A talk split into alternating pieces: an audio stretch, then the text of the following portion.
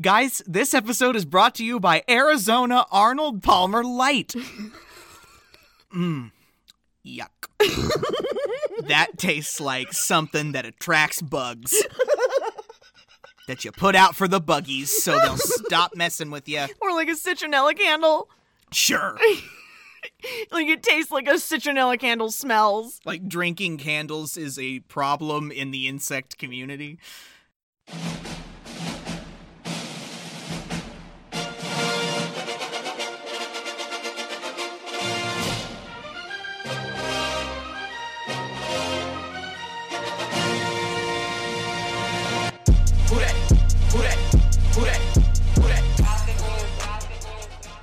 Welcome back to Kicking and Streaming, where you cannot win a marathon without putting some band aids on your nipples. I'm Carrie. I'm Ross. and this week we are talking about the 2011 fool ass film I like that. Horrible Bosses. Yay! Oh, God, the subtitle for this movie is White Men Acting Stupid.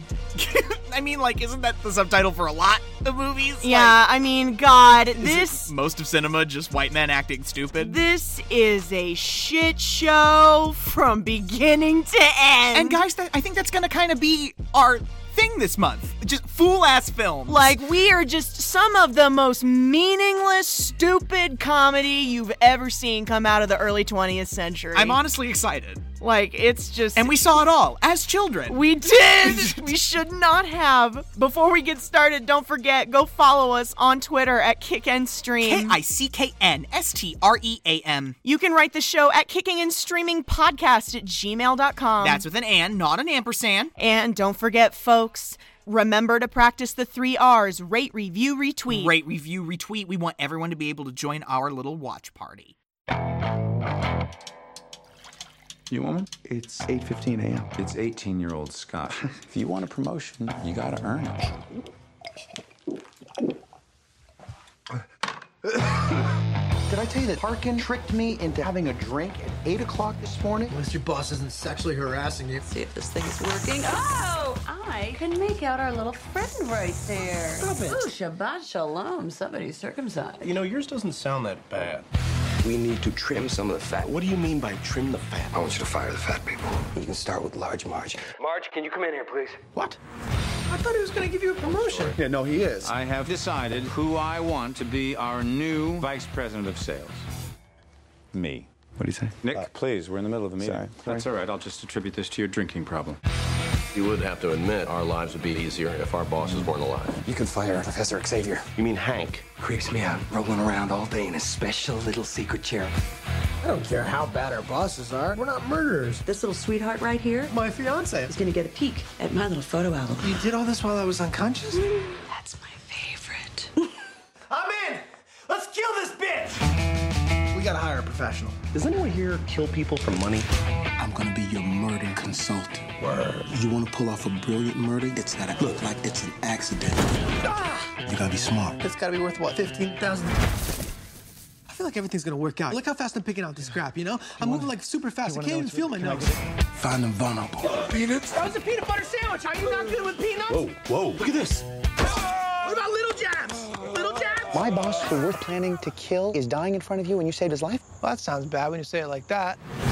I was surveilling your boss. She's incredibly Don't talk about how hot she Oh, is. She makes herself a little snack, a popsicle, a banana, and finally a hot dog. And eating them in that weird order, that's not a proper meal. It's cold to hot. I can crush you anytime I want.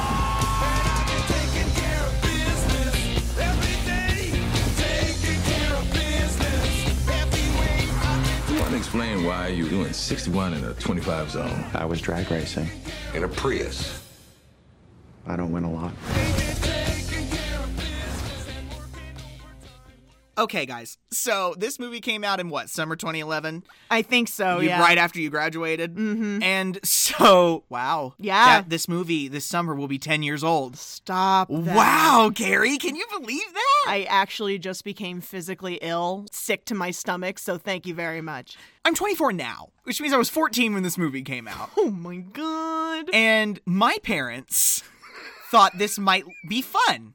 Funny. It's a comedy. it's a dark It, comedy. it was billed as a comedy. My parents were like, oh, we'll take Ross to see it.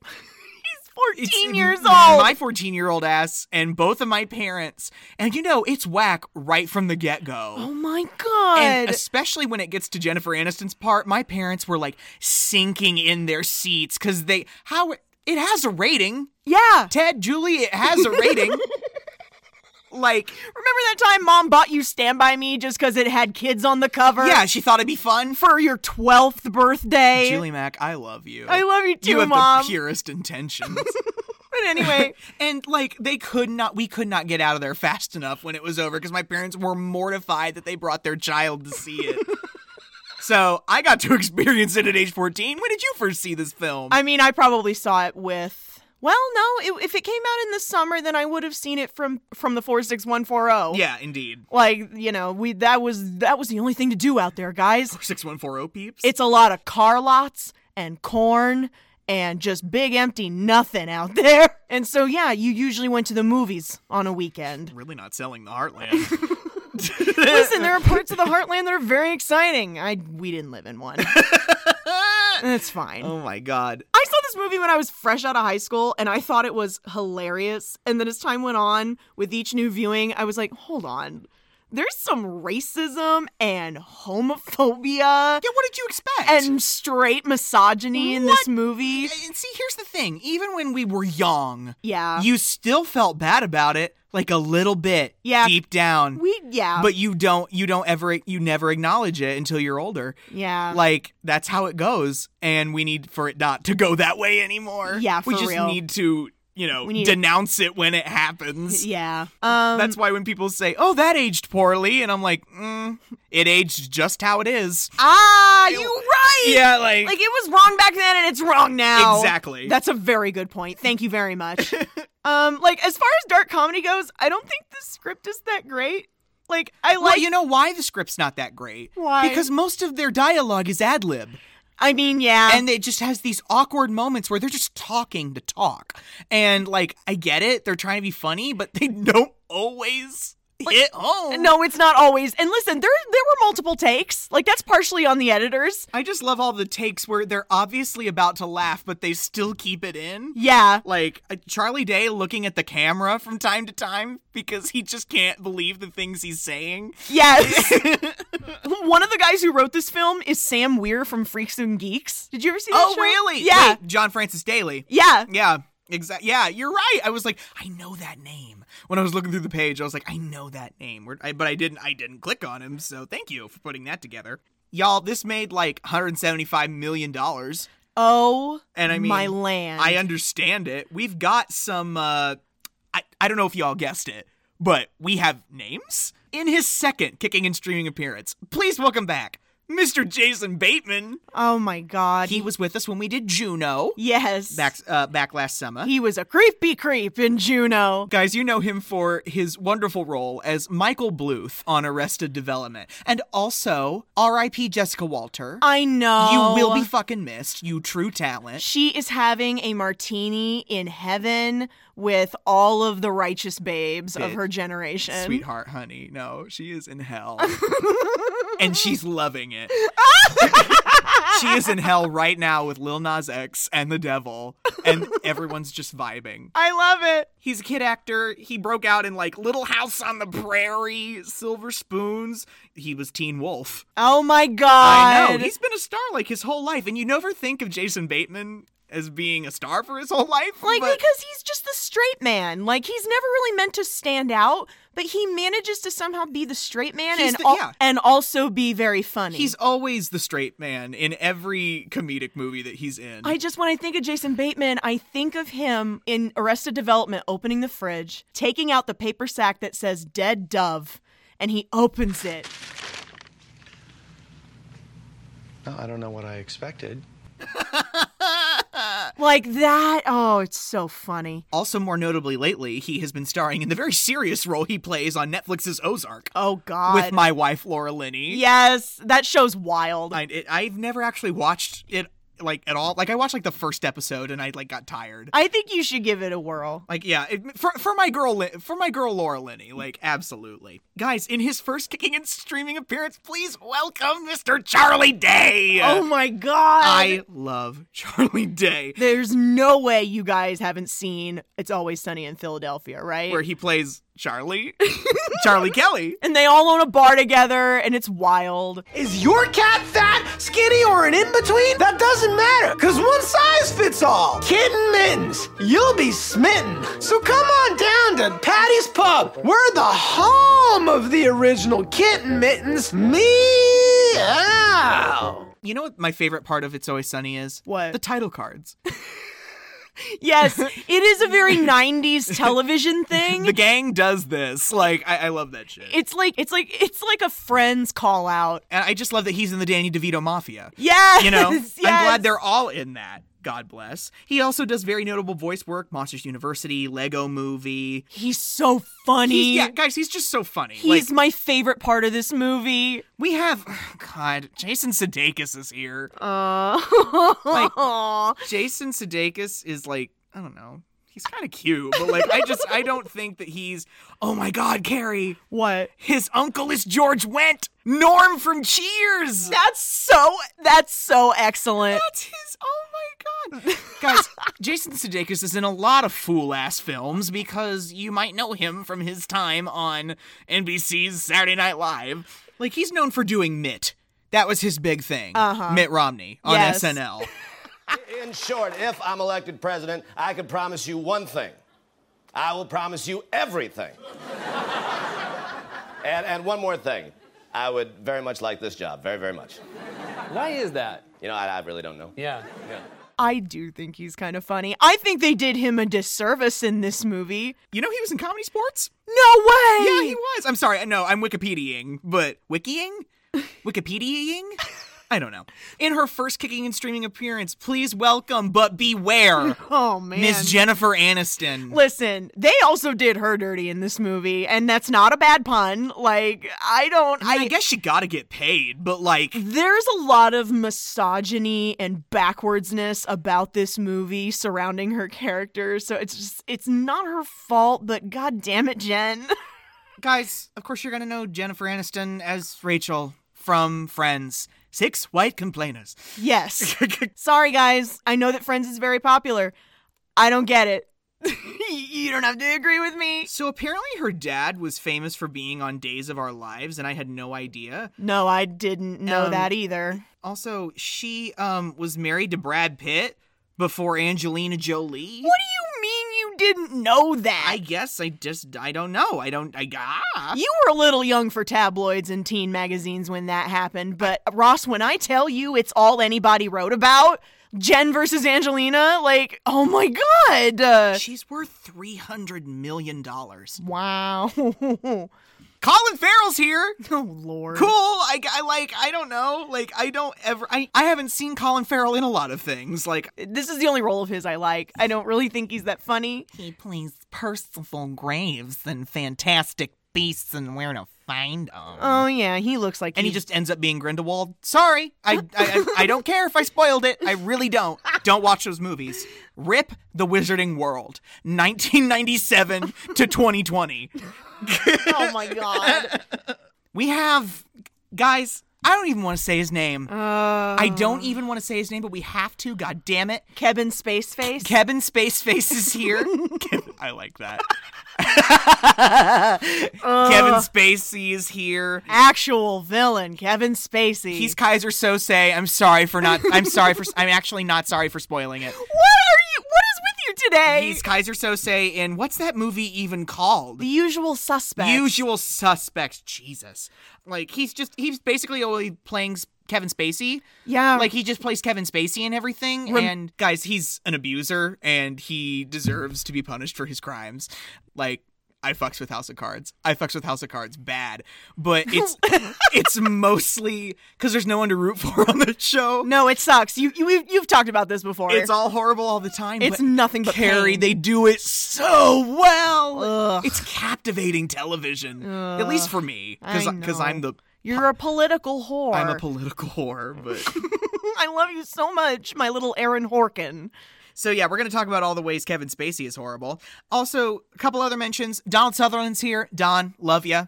Love your stint as President Snow on the Hunger Games. Yikes. Uh, I love you in that weird 70s movie about World War II, but it's actually about Vietnam. oh yeah. I don't know what that's called. Also, uh, Jamie Foxx is here. Yes. I love Jamie Foxx, not in Annie 2014, Oh, but in God. most other things. Remember he was in Valentine's Day. He's famous for his portrayal of Ray Charles in Ray from 2004. Um, Bob Newhart's here for a minute. I love that. We've got a lot of great cameos. We've got a lot of great cameos. There's one person we I can't wait to talk about, but we'll wait. okay. You ready to get contact high from cocaine? Oh my god. Uh,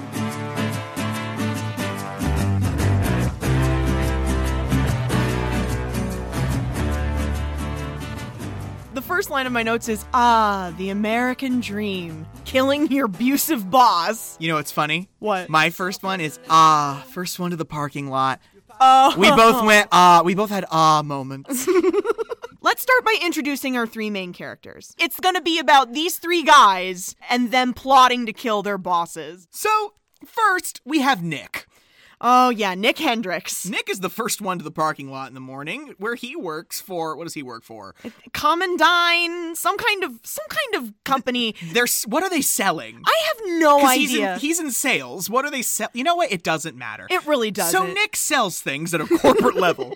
He hates his life. He, he goes, I get to work before the sun comes up and I leave long after it's gone down. I haven't had sex in six months with someone other than myself. And the only thing in my refrigerator is an old lime. Could be a kiwi, no way to tell. This is Jason Bateman. Yeah. I do enjoy Jason Bateman in this movie. He brings uh, it's the great straight man role. Exactly. Nick hates his life, hates his job, but it's all temporary in his mind. He says the key to success is taking people's shit. Uh yeah. He's like, I guess it's a good things come to those who wait mentality, but like, I don't know, man. it sounds like a whole lot of capitalistic propaganda to me. Indeed. but I'm Indeed. I'm me. Because he is on track to get this really fancy promotion vice president in charge of sales. Yep, it's going to be a pay raise. He's going to get his own office. It's going to be a big payoff for all the extra work he's been doing. But oh no, Kevin Spacey's here and he's being insane again. Oh my god, actual supervillain Kevin Spacey as David Harkin. Who is a sociopath and a total fucking asshole. Well, no, but according to this, you were two minutes late. So either you're a liar or this system is off by a full minute. The only hitch? I work for this guy, David Harkin, who right now is giving me some fresh shit for being two minutes late. He's a total fucking asshole. I love the title cards. I love it when they say the words and the words come flashing across the screen. I absolutely love that. Coincidentally, I have full blown sociopath. Th- those are the three words I chose. A total fucking asshole. I love Jason Bateman so much. He's he, he's he's just g- he's good narrating anything. I'd let him narrate my life. Kevin Spacey is always playing Kevin Spacey. yeah. It does not matter what he is in. He is always an insane sociopath asshole. Like there's just always this coldness. He is always Frank Underwood. It's it's so freakish. Frank Underwood was the role he was born to play. I hate it. And I, I- absolutely detest And I'm it. so glad it was taken from him. oh yeah, me too. I'm so glad it was taken from him. 'cause, That's justice. like, thank you, Netflix. Thank you for holding that accountability. The way he is chastising him for being two minutes late and Oh. then calling him a liar when he's like, I might have been a minute late. It is 6:03 in the morning. The standards he is holding Jason Bateman to, the standards he is holding Nick to are unacceptable. And I would not allow anyone to talk to me the way he talks to him. He pours him this drink, this 18-year-old scotch. He's like, have one. And he's like, it's 8.15 in the morning. And he's like, have one. And he's like, okay, aren't you gonna have one? He goes, it's 8.15 in the morning, Nick. And I'm like, you fucking asshole. He is a manipulator and just he's the worst. He is he's the worst boss, okay? I love the this is my second favorite line in the movie. Anyway, I'm having my teeth whitened on Tuesday, so you're gonna have to get all your work done by Monday, which means you're probably gonna have to be here all weekend. Look, if you want a promotion, you gotta earn it. Now, what do I keep saying? Life is a marathon, and you cannot win a marathon without putting a few band aids on your nipples, right?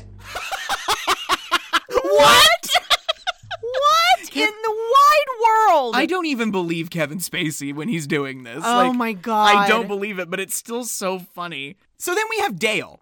I love Charlie Day. I just love listening to the sound of his voice. When I was a kid, people would ask me what I wanted to be when I grew up, and I always gave the same answer I love you so much. I love you too. I wanted to be a husband.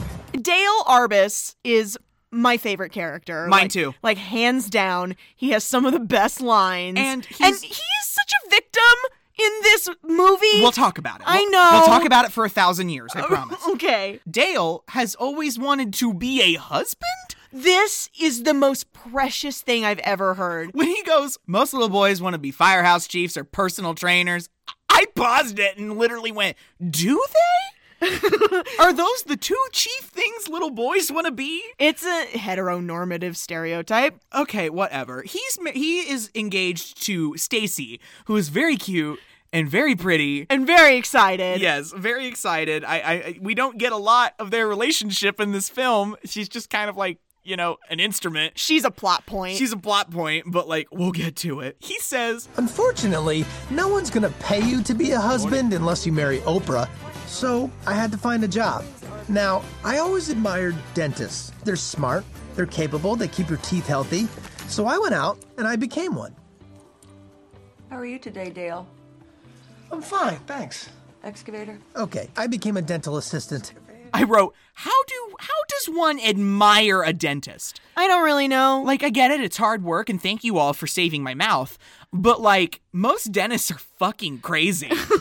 I'm sorry that you can think of that as an opinion of mine. Yeah. Or accept it as fact because I'm con- I'm convinced it's fact. You've had one dentist I've your ne- whole life. Oh, But Carrie, I worked for eight of them. all right. They're all weird in their own little ways. all right. So he's a dental assistant, not a dentist, and he works for Dr. Julie Harris. Did you ever see that show Gossip Girl?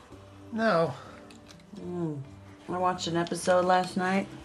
I fingered myself so hard to that Penn Badgley guy, I broke a nail. And it would have been the perfect job if not for one evil, crazy bitch. DDS. This is Jennifer Aniston. Um, she is so not okay. No, we have to have a conversation about how Dale's harassment at the hands of Julie Harris is sexualized and ignored. So with Nick, Harkin's just an asshole, right? Like just in every single way. Like he abuses that poor man. well, Dr. Harris abuses Dale. oh yeah. by sexually harassing him nonstop. It's literally constant. She's obsessed with him for some reason. It is the definition of a hostile work environment. I hate Julia. She's my least favorite boss. Like I realize that you don't hate Kevin Spacey more than Jennifer Aniston? Listen, I'm not saying that he's not also horrible. She's the worst for me because that is a double standard I will not abide. Oh no, entirely. Cut to Dale, just trying to help Dr. Harris take care of a patient, and she won't stop squirting water to get the outline of his prick? See if this thing's working. Oh! Oh my god! Oh! I'm sorry. I'm a squirter, Dale. Oh, you know what? Ah! I think I can make out our little friend right there. Stop it. Ooh, Shabbat shalom. Somebody's circumcised. Okay. It's so awful. Like it's so unnecessary. She's trying to copulate with him on top of this patient. Oh my god! Like she is a rapist. I will not be debating this point. She is a rapist. And he's like, you know, I have a fiance. And the way she just pushes that light aside and goes, You said that she was just a hole for your dick. I never said that. Not really my style. Oh if my boss said that to me, I'd die. I think I'd literally die of shock.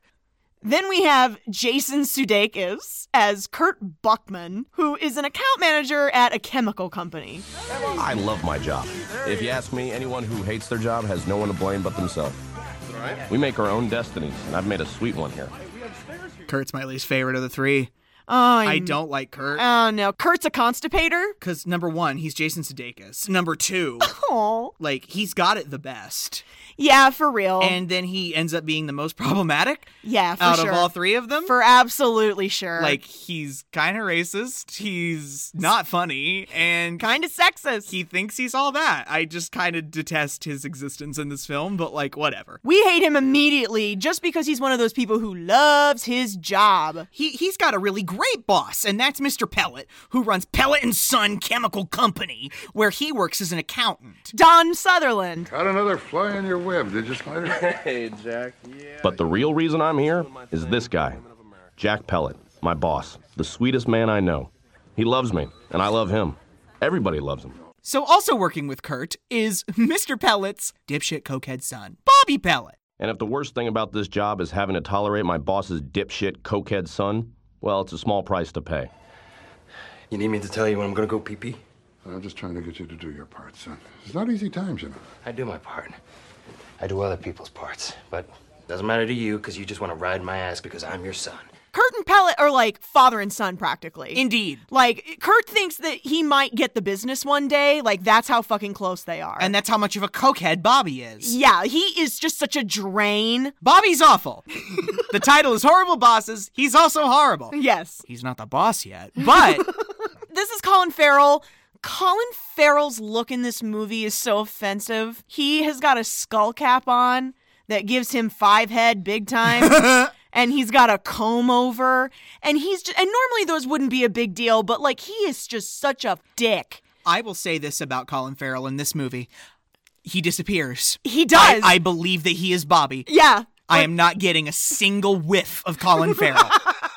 So job well done. job well done, Colin. Very good job. We have to talk about one more thing before we move on. Guys, please welcome in her first kicking and streaming appearance, Her Royal Highness, Meghan, Duchess of Sussex. I love it! Meghan Markle's here as a FedEx girl for 30 seconds. Thank you. So what's going on here? Sorry? Is this one of those hidden camera shows? What do you mean? What I mean is, like, you're way too cute to be just a FedEx girl. I mean, you gotta be like a model or actress or something, right? Like, what happens when I open up one of these boxes? Someone's gonna jump out, bite me in the penis? No, nothing's nothing's gonna jump out. I'm just a FedEx girl. Shut up. My mouth fell open. I'm I'm just like I love it. I didn't watch Suits. Cuz like other than Suits, she's like, you know, sprinkled throughout television and movies. Yeah, yeah. It just it was never anything I watched, so like I, she just wasn't on my radar. I forgot she was in this. The way Jason's the w- the way Kerr is stunned that she is female and works for FedEx.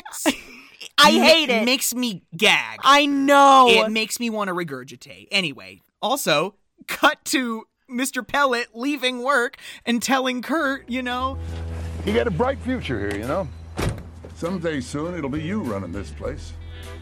See you, kid. All right, now. Drive safe. Yeah.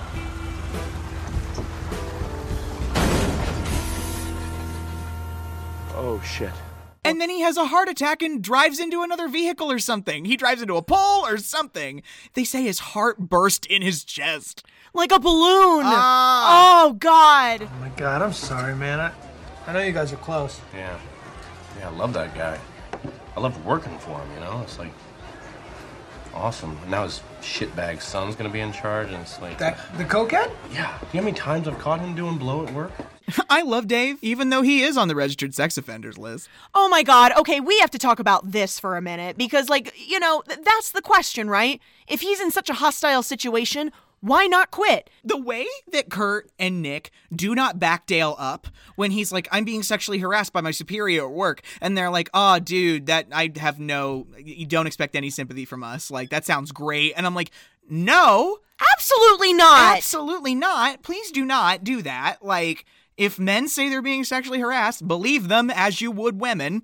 Women can be sexual abusers. Like, this is something that's not talked about enough, but like, we can definitely be sexual abusers. Like, this is not new. when people see that you're on the National Sex Offender Registry, it doesn't go well for you in a job search. No, it doesn't. You just can't get hired. And the reason why he's on the sex offender registry is because he was drunk in the middle of the night, left a bar, like walked across the street and, and urinated on a children's playground. And like it's midnight. There there were no kids. It's still pissing in public, but I don't I don't think I'd call that a sex offense. No, there in this situation that is absolutely bullshit. Like it- first of all, no judge ever would have done that to him. He's a white man. I'm on the registered sex offender list, yes. You can't get that expunged. All you did was put you pulled your dick out in a I playground. was taking a piss at night. There were no kids. All right, you know what? You don't put a playground right next to a bar. It's entrapment. Dale's like, this is entrapment. And the way that Kurt says, speaking of entrapment, I'm going to go see that girl about her vagina. I hate it, Kurt. Absolutely not. I hate it. That is the. Yeah, we're not going to talk about any more of those lines. That's where I'm going to stop it because that's all you should need. Yeah, there's a lot of misogyny in this movie, and it's just one example. All right, now we got to talk about this meeting. This is the meeting where Harkin is supposed to announce who's going to get the senior vice president of sales job. This is what Nick has been working for. And Harkin just comes in and is like, I have finally decided who I want to be our new senior vice president of sales. He's right here in this room. It's me. What do you say? Jason Bateman's timing is perfect. what do you say? I love that shit. And I love how we have a little bit of a dream moment where Beastie Boys Sabotage just starts playing and he tackles his ass and chucks him out the window. Fucking fired!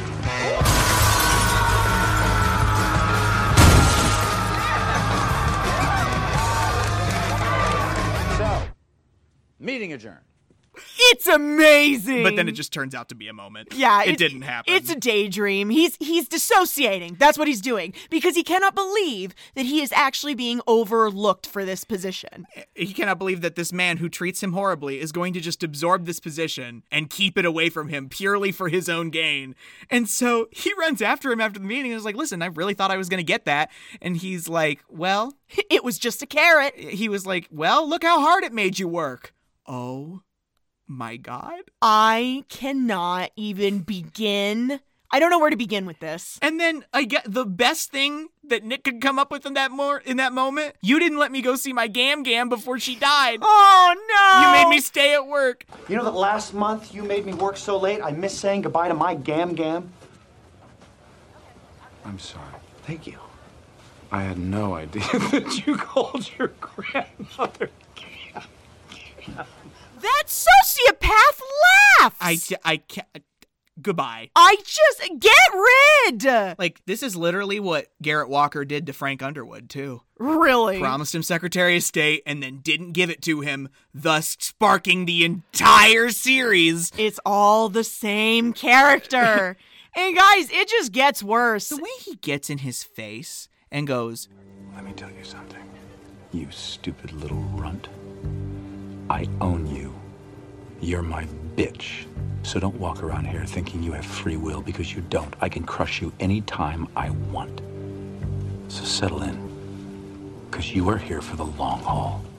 I own you, you're my bitch. This is the worst. Like, and the just the, the defeat behind Nick's eyes. Disgusting. Disgusting. So at, back at Pellet Chemical, Kurt is going in, and guess who's in charge now?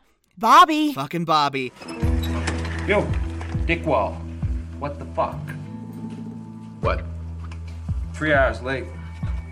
What's the deal? I was at your father's funeral. Uh Uh-huh. huh. Mm-hmm. Well, maybe that excuse would have flown when my dad was here, but I'm in charge now. That excuse wouldn't make any sense if your dad was still here.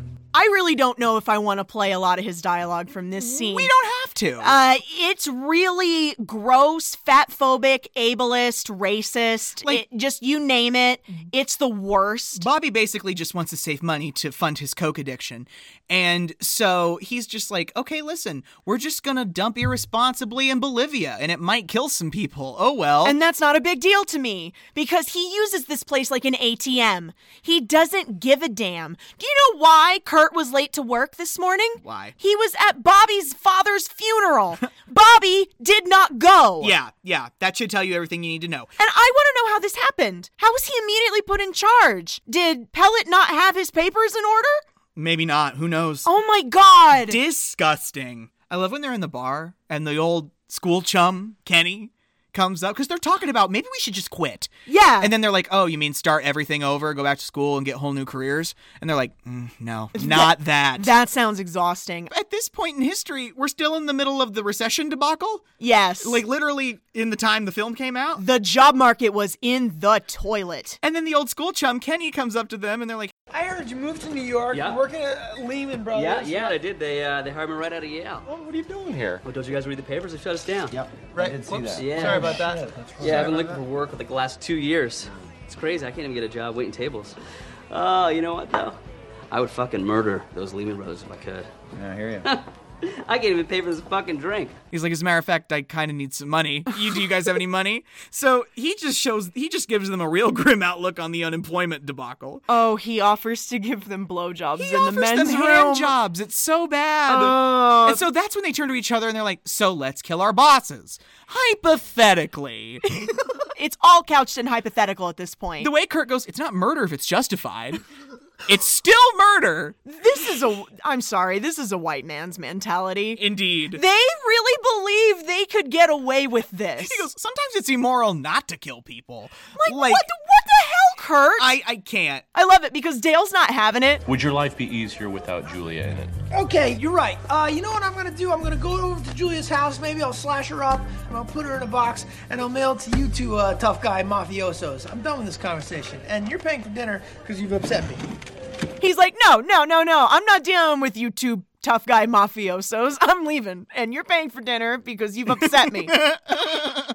I love him. So then Dale's fiance, Stacy, comes in because Dr. Harris offers to give her free dental work. This is an obvious attempt to make Dale uncomfortable. They put her on the table, put her under gas, and once she's passed out, Harris immediately grabs for his dick. He, she's trying to have sex with him on top of her. I want that dong, Dale, and you're gonna give it to me. Who talks like that? You're gonna fuck my slutty little mouth. You hear the words you say sometimes? I mean, who talks like that?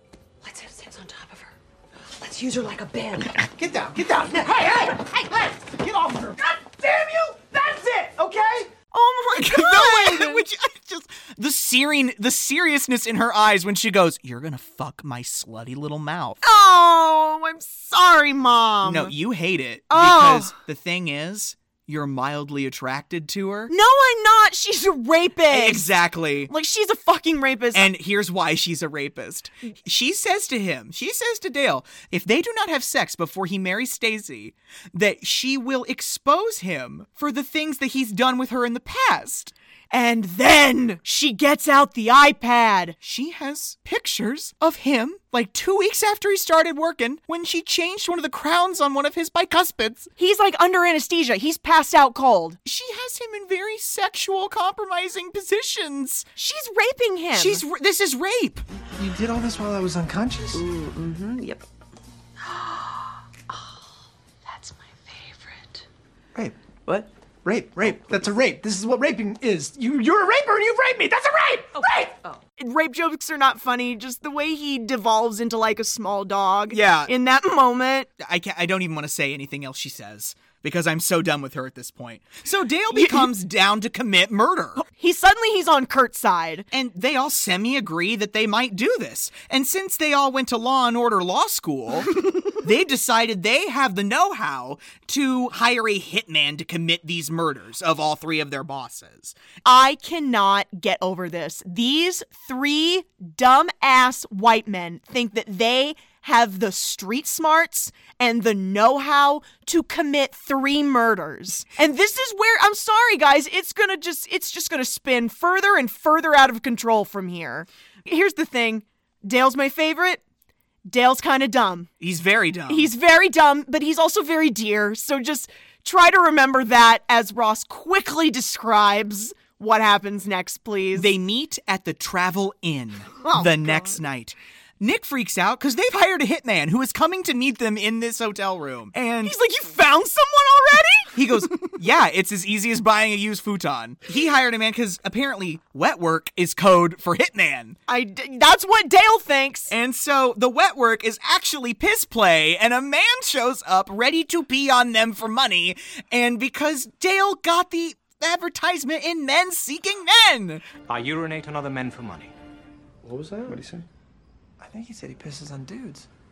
Why else do you think my ad was in the men seeking men section? Where was it? You fucking idiot. Could you be dumber? Why were you looking in the men seeking men? looking for a man. How do people let you work on their teeth? Oh my god. We are men seeking a man. Like, listen, we don't kink shame here. That was just friggin' wild to me as a kid.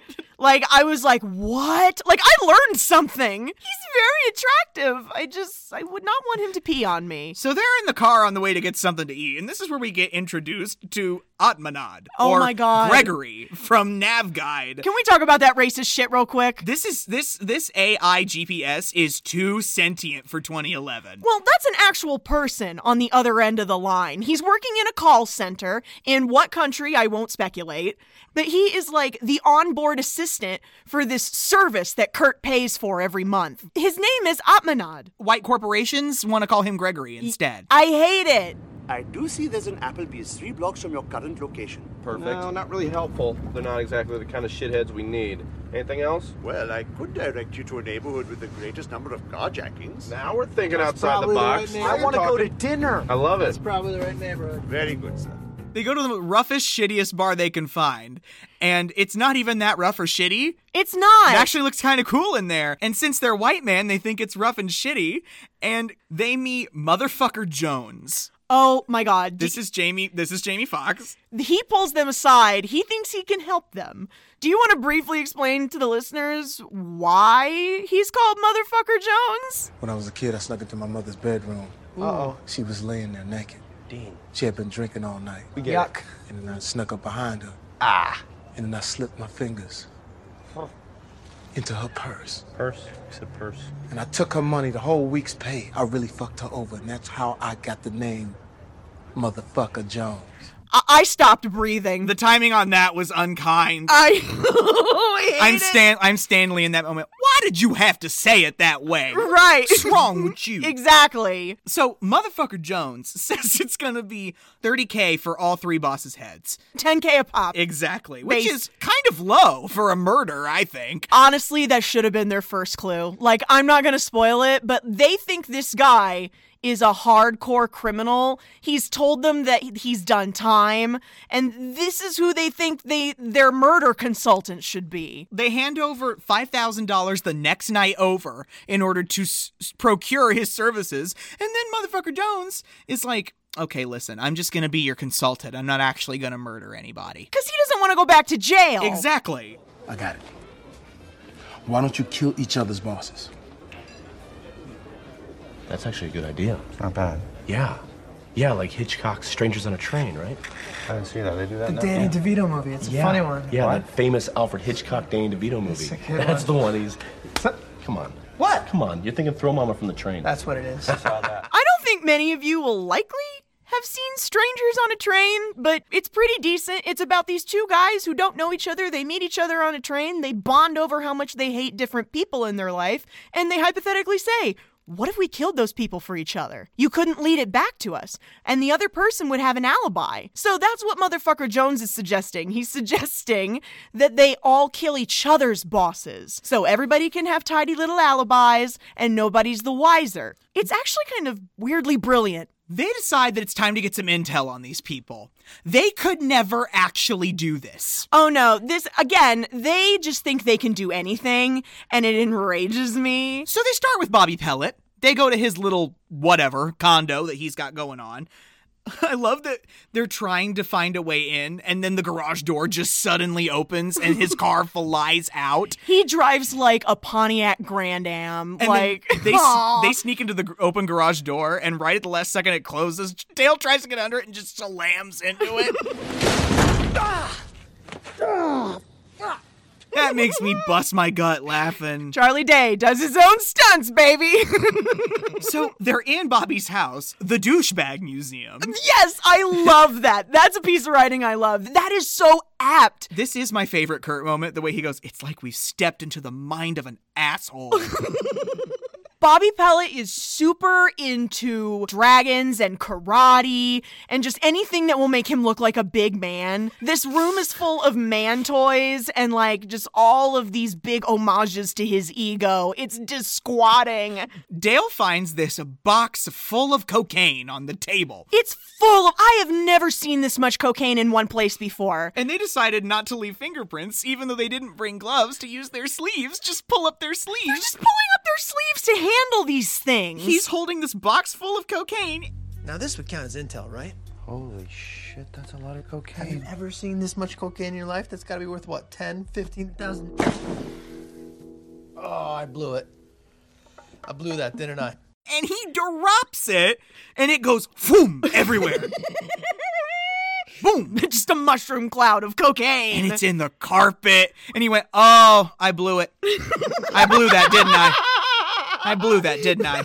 Yes, Dale. Yes! So, meanwhile, Kerr is putting everything in Bobby's whole bathroom in his ass. Because remember, Bobby's his boss now, and so he's the one that's mad at him. Like, he's brushing his ass with his toothbrush, putting his razor handle down his ass crack. This is petty, albeit really funny behavior. So Dale and Nick are attempting to sift the cocaine because they because Nick used a dustbuster to get it out of the carpet and they tried to put it back in the box, but obviously it's full of dust. They didn't empty it first. So they're getting like really high off the cocaine dust. They're moving really fast, trying to pick all the crap out of the cocaine. What the hell have you guys done? Ugh, I'm feeling good, dude. You want to help me clean? Like, we bond over this. This is like friendship stuff. We broke into Dale. someone's house, man, and it's like kind of Dale. the most amazing experience of my life. We broke into a man's house, Dale. and suddenly I'm like an expert at sifting cocaine.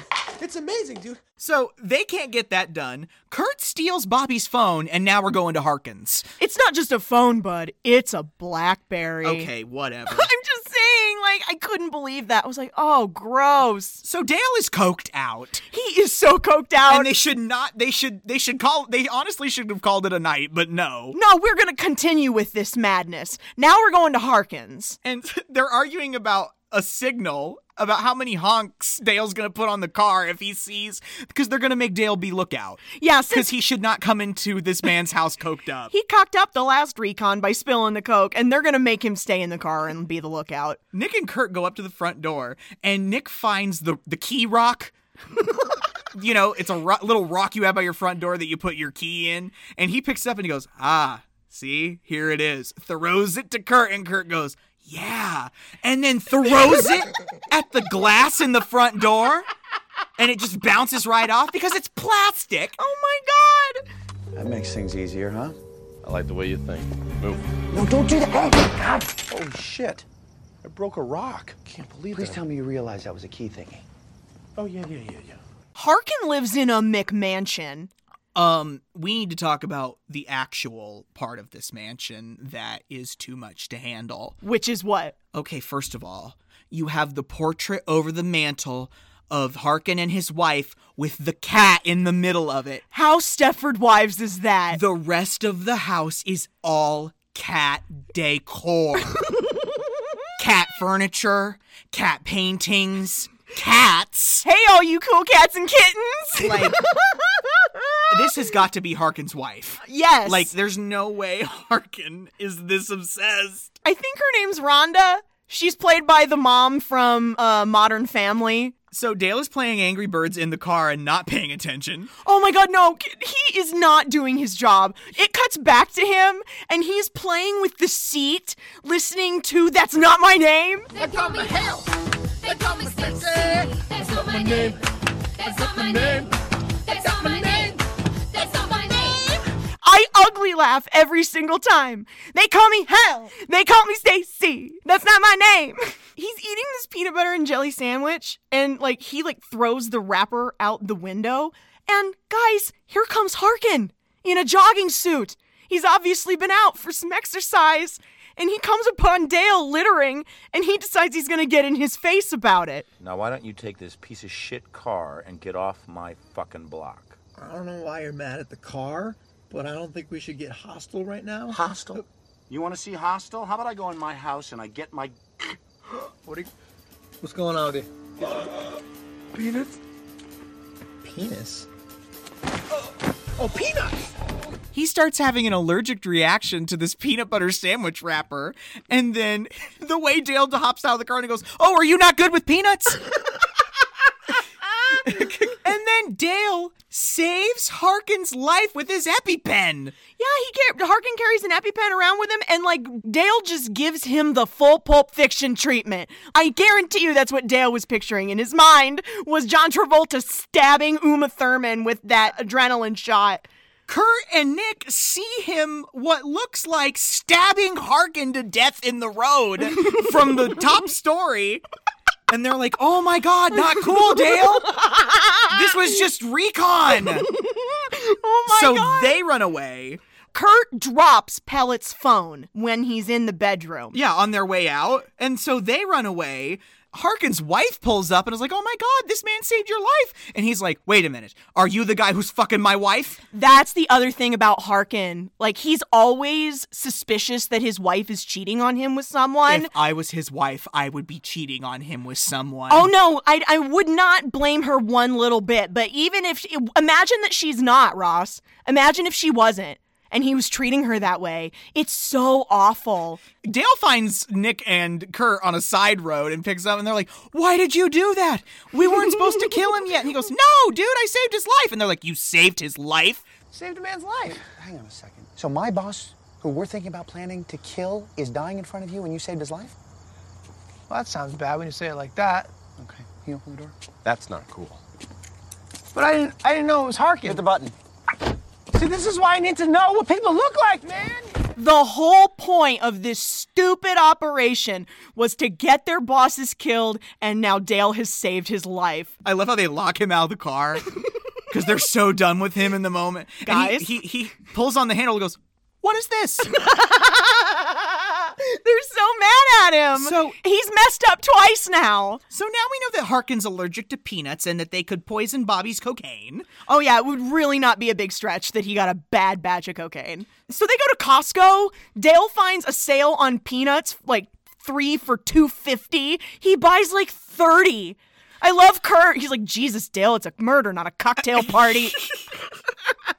And so Dale's task is to sneak into Harkins and put peanuts in the shampoo, I guess. I don't know how that's supposed to work, well, but whatever. Like what they really because the theory there is that he doesn't have it with him in the shower, and so but the thing to do would be to grind the peanuts and not like. uh, th- Could you imagine squirting the shampoo into your hand and you've got like cottage cheese shampoo going on? It- this is this is still stupid. Like they're the police are gonna find the peanuts in the shampoo. yeah, no, that yeah, and that's then a they're gonna huge- know that someone obviously put them there, and then they're gonna go after the wife or somebody else. That's a huge loophole. And then Nick's job is to poison Bobby's cocaine. He's going to poison it with rat poison. Uh-huh. And Kurt's job is to go get intel on Julia by himself. So, um, here's the thing. Harkin finds Bobby's phone. Harkin finds Bobby Pellet's phone in his bedroom because Kurt dropped it there. Yeah, it's oh my god, the ringtone. Everybody was kung fu fighting. Oh, stop It's it. bad. It is. And so Harkin, and because it's a Blackberry, it's got Bobby's address in it. Yeah, and so Harkin immediately assumes this is the man fucking his wife. Yeah, his every his worst instinct has now been validated, he thinks. So Nick is waiting at Bobby's, I guess waiting. He's just waiting outside his condo, and who pulls up? Harkin. Harkin's here. It's Harkin. He's here. Is it pellets? Why? I don't know. He's, he's walking right up to the front door. Harkin pulls up, rings a doorbell. Bobby answers it, and Harkin shoots him to death. Pulls out a 45 and blows a hole in his chest. Jesus Christ. Jesus Christ. Harkin just shot Pellet. Are you sure? Holy shit. Pellet opened up the door. Harkin shot him once in the chest. He fell down. He shot him again in the head. He shot him? Wait, what's going on? What's going on? I don't understand. What's going on? He shot him? Nick? What's going on with Pellet? How's Pellet doing? Still pretty fucking dead, Dale. Also, Kurt just ends up fucking Julia. That's the thing. He's parked across the street with a pair of binoculars. It's so gross, number one. Number two, she just starts strip teasing for him in front of the m- window and eventually invites him into bone. He boned his target. Yeah, he boned his target. He also had sex with his friend's rapist. That's not. Oh my god. That's what I'm saying. Oh my god. I really don't like Kurt. I Like, haven't even thought of that. Oh my god. That's fucked up. that is fucked up. That's way fucked and up, that Kurt. does not get talked about. uh-uh. Shit. When Nick peels away from the scene of the crime, he gets a, a police cam photo taken of his car for speeding. He ran a red light. And this consequentially gets them taken in for questioning because this vehicle was seen leaving the scene of a murder. I have in all capital letters, why is Ron White here? I don't know. Why am I supposed to believe the drunkest of the blue collar comedy tour is a cop? I don't know. Well, I mean, aren't most cops? Oh, never mind. Ah, never mind. The cops actually know a lot. They know that Kurt works for Pellet. They know that Nick was near the crime scene when it happened. Did they have enough information to bring them in? Oh hell no. So Dale Law and orders them out of there. This is this you know I loved this. Because Dale's like, wait a minute, we're not under arrest? And they're like, not yet. We just brought you in for questioning. Well, then, ipso facto, you don't have sufficient evidence constituting probable cause for an arrest warrant. Not yet. Well, uh, then, pursuant to the Fourth Amendment, I believe we are free to go. Are we not? And he gets them out of there. And guys, always remember that.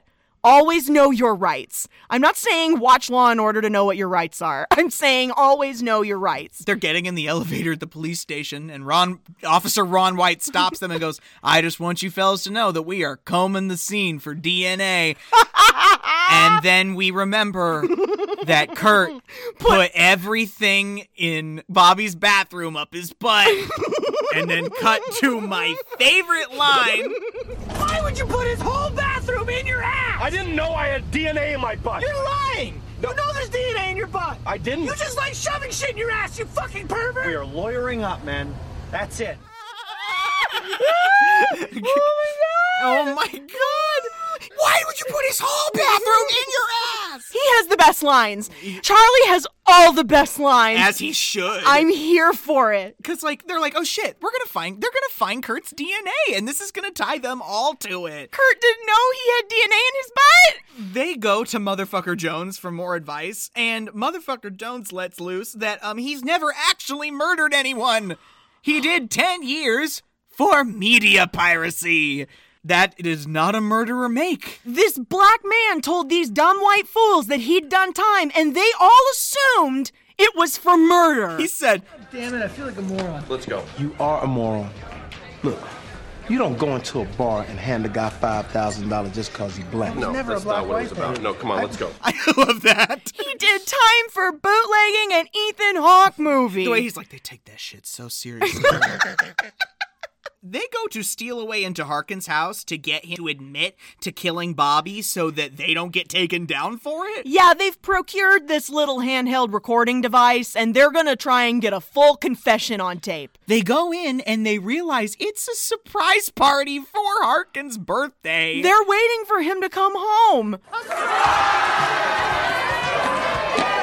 I hate that. We got you, huh, honey? So you were surprised? Yeah. Look, sweetie, everybody's here. I'm gonna put my stuff down. She knows I hate surprises. I think we got him. Ah, Guess who doesn't like surprises? Harkin. the fit he has. I know it's it's so stupid. When he, when they jump out and yell surprise, he jumps and kicks like a kid having a tantrum. It's a whole ass mess. It's so embarrassing. And then Kurt misses his cue. Oh my god, because Kurt's the one with the recorder in his pocket. And I have a question. They all got smartphones? Why didn't they all just pull out the voice recorder and turn it on? All of them. I mean, it was 2011. I don't know, man. I don't know if the iPhone was so advanced. I really don't know. I feel like they've always had voice recorders on them. I don't know. I don't know if that early. I don't know. Regardless, Kurt's the one with the voice recorder in his pocket. And he's so enamored with Harkin's hot wife that he completely misses his cue. The other two follow Harkin into his office and they start a whole confrontation. You think that you can blackmail me? Because you saw me kill my wife's lover? Say his name! Pellet? Trust me, Pellet's name means nothing anymore. There it is. Thank you. Let's do it, guys. Yeah, that's right. Hang on. Where the fuck is Kurt? I killed Pellet. They get him to say it out loud, and they look around and realize that Kurt is not standing there. Can you imagine the cold feeling in your stomach? He admits to the crime three times. He does! And Kurt is not standing there recording it. So then they get chased out of the house. He's getting a gun! They're in the car, and who calls? Oh, this is such an inconvenient time for Julia to call and demand phone sex. Like, the, the whole thing is while he's trying to talk dirty to her on the phone, guess who bumps into the back of them? Harkin is in an SUV behind them, literally trying to run them off the road. And the whole time, this whole sequence, this whole crazy car chase sequence is happening, that he is on the phone with Julia trying to pleasure her so that she'll get off the phone. My favorite thing he says to her, because she's like, Come on, talk dirty to me, damn it. And he's just saying all the wrong things. Oh, this is the most cringy phone sex I've ever heard. And my favorite is, I'll spit on your arms and stuff. that is in no way sexy. I'm sorry. I will go up and down on you, and I'll rub my naked body against your naked body until it's raw and red, and we're both really chased up real bad. The nav guide assistant, Atmanad, calls the police on them because the car's been in a collision, right? Yeah. So he pops up like Clippy on your desktop, like I see that you've been in an accident. You want me to call the police? Harkin T-bones them gets them all out of the car with the gun. And then, you know what this insane person does? Oh my god, he is pointing the 45 at him and he's like, I got a better idea. I'm gonna tell the cops that you killed Pellet. And when I found out, you tried to kill me to shut me up. That's crazy. Is it? Because I don't see one shred of evidence that proves that I shot Pellet. And besides, I'm the guy with the bullet in his leg. What? and then shoots himself in the leg. I shit you not. He wipes his fingerprints off the gun, shoots himself in the leg, and throws the gun at Dale, who of course catches it. So now their fingerprints are on that murder weapon. And that's that's the gun that killed Pellet. And then the police roll up. Oh god. And I love the way that I just hate Harkin the way he goes, please protect me from these men. They shot me in the leg. I have a wife and a cat. it's the only time that Kevin Spaceface got a laugh out of me the whole movie. And all the three boys are like, whoa, whoa, whoa, whoa, wait a minute. He totally did this. Like, here, listen to this. We have the tape recorder. It's been on the whole time. And there's literally nothing on it but ass noise. Oh my God, Kurt, like between Kurt boning Mrs. Harkin, the car chase, and the phone sex with Julia, the tape has run out. There's nothing on here. Shit! What happened? Thing must have stopped recording when we crashed. Yeah, right before this guy supposedly confessed. I told you, these guys are liars. They cannot be trusted. They shot me in the leg. They killed a guy. He shot himself! Right, I don't need to hear anything else. Cuff him. Oh my god. You don't need to cuff us because. Oh my god, we're going to jail. We're going to jail. And the cops are totally set to believe Harkin, and they cuff Kurt, Nick, and Dale. And they're like, "Oh my God, we're going to jail! We're going to jail! We're going to jail! We're, this is stupid! We did it! we did! We knew this was gonna happen! like, I, honestly, I cannot believe they thought they were gonna get away with this, and I just loved this moment where they're like, "This is it! And instead of Deus ex machina, we have Deus ex atmanad. I love that. I know, guys. Listen, police, I recorded everything. Here it is. Excuse me, officers. I should mention that it is nav guide policy to record all conversations for quality assurance. Who the hell's that? That's our nav guide rep. Uh, uh, p- play what he said. Play it just after the crash. Very good, sir. Oh, come on. You're not going to listen to this. This isn't evidence. I got six bullets in this gun, which means I can shoot all of you twice, just like that bastard pellet. I can't tell you how much I love that when that happened. They're so stupid. I know. They, they almost did not get away with this. These white men got so lucky. They haul Harkin off for the murder. He does. I, I love that Nick mentions he only does 25 to life for it. For, And- for a blunt murder like that. I know, that's crazy. But here's the thing he's also in the sequel. They ask him for advice in the sequel from jail. That's Oh my god. That see, th- let's not talk about that right now. They said, as for Kurt, there's no law against putting things in your butt. And I'm like, but there is a law against trespassing? Yeah, no. So did they just forgive that? That's the thing. Because the boys led them to Harkin, the police really just dropped all the other charges against them. Nick has a new boss. Oh my god, guys, remember Elf? Remember when we did Elf? Bob Newhart, he's been with. You're right, he's, this is his second kicking and streaming appearance because he was with us when we did Elf. He's Papa Elf. He is Nick's new boss because Nick is now in Harkin's job. Nick is the presidente, and the only person above him is the CEO, Mr. Sherman, Mr. Lou Sherman, who is a twisted old fuck. Guys, he looks so nice at first. He presents so nicely. Like a like a harmless old guy. And they walk by his trunk and you hear, "Mr. Sherman, I'm sorry your coffee was cold." Mr. Sherman, I'm hungry. Can I come out now, please? You hear that? No. Sounds like there's someone in your trunk. Nick, why don't we let this be uh, our little secret?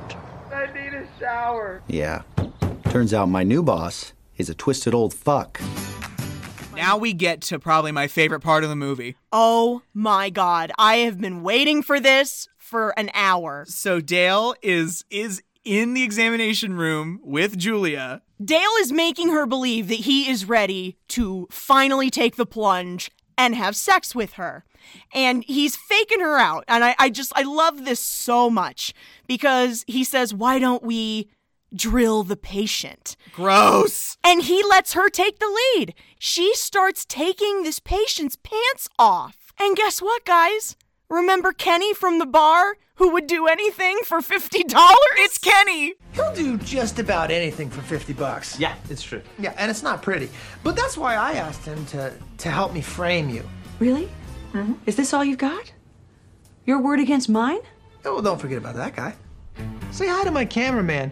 He's filmed a lot of Hollywood hits. And then we reveal that motherfucker Jones is outside taping the whole thing.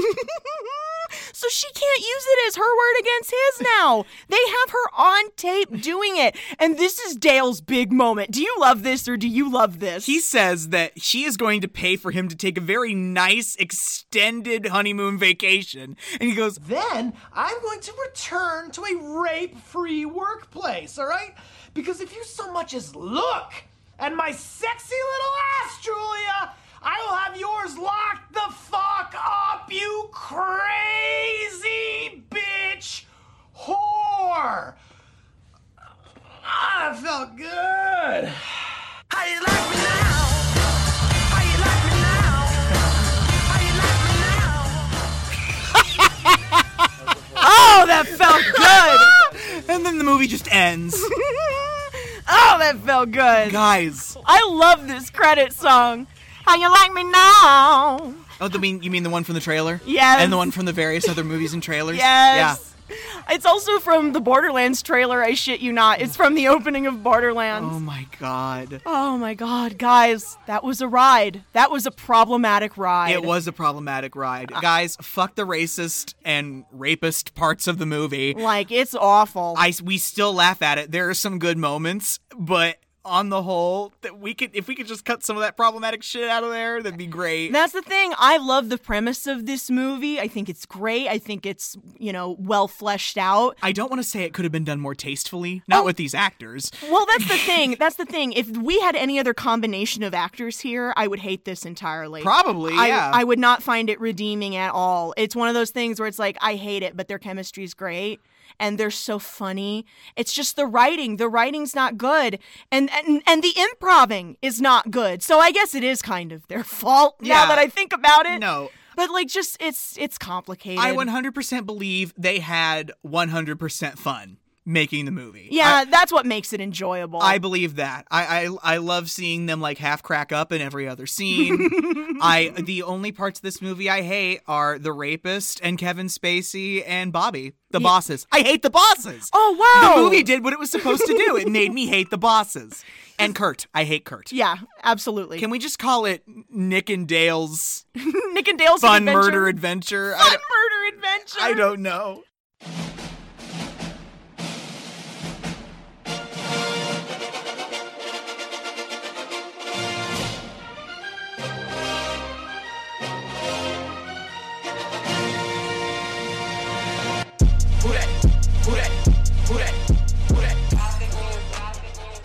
All right, guys, as we said, we're going to be doing fool ass films in the month of April. Carrie Ann, are you ready to hear what our next selection is going to be? I'm just rippling with anticipation. Guys, next week, we will be covering the 2009 adventure comedy, The Hangover. Oh my lord. I know, we're both equally unexcited about it, but. like, no, seriously, I do want to talk about it because I think it's important to talk about how these movies that were fun in concept were super problematic. I can remember we were all literally in middle school. We were 13, and everybody was like, oh my god, you gotta go see it. And I'm like, 13 year olds? Yeah. We, we gotta go see it. What the hell? And I mean, we all found ways to watch it because it was talked about so widely. So I think we're gonna have a whack conversation next week. I haven't seen it since I was a teenager, but I remember a lot of stuff about it that I was like, oh no.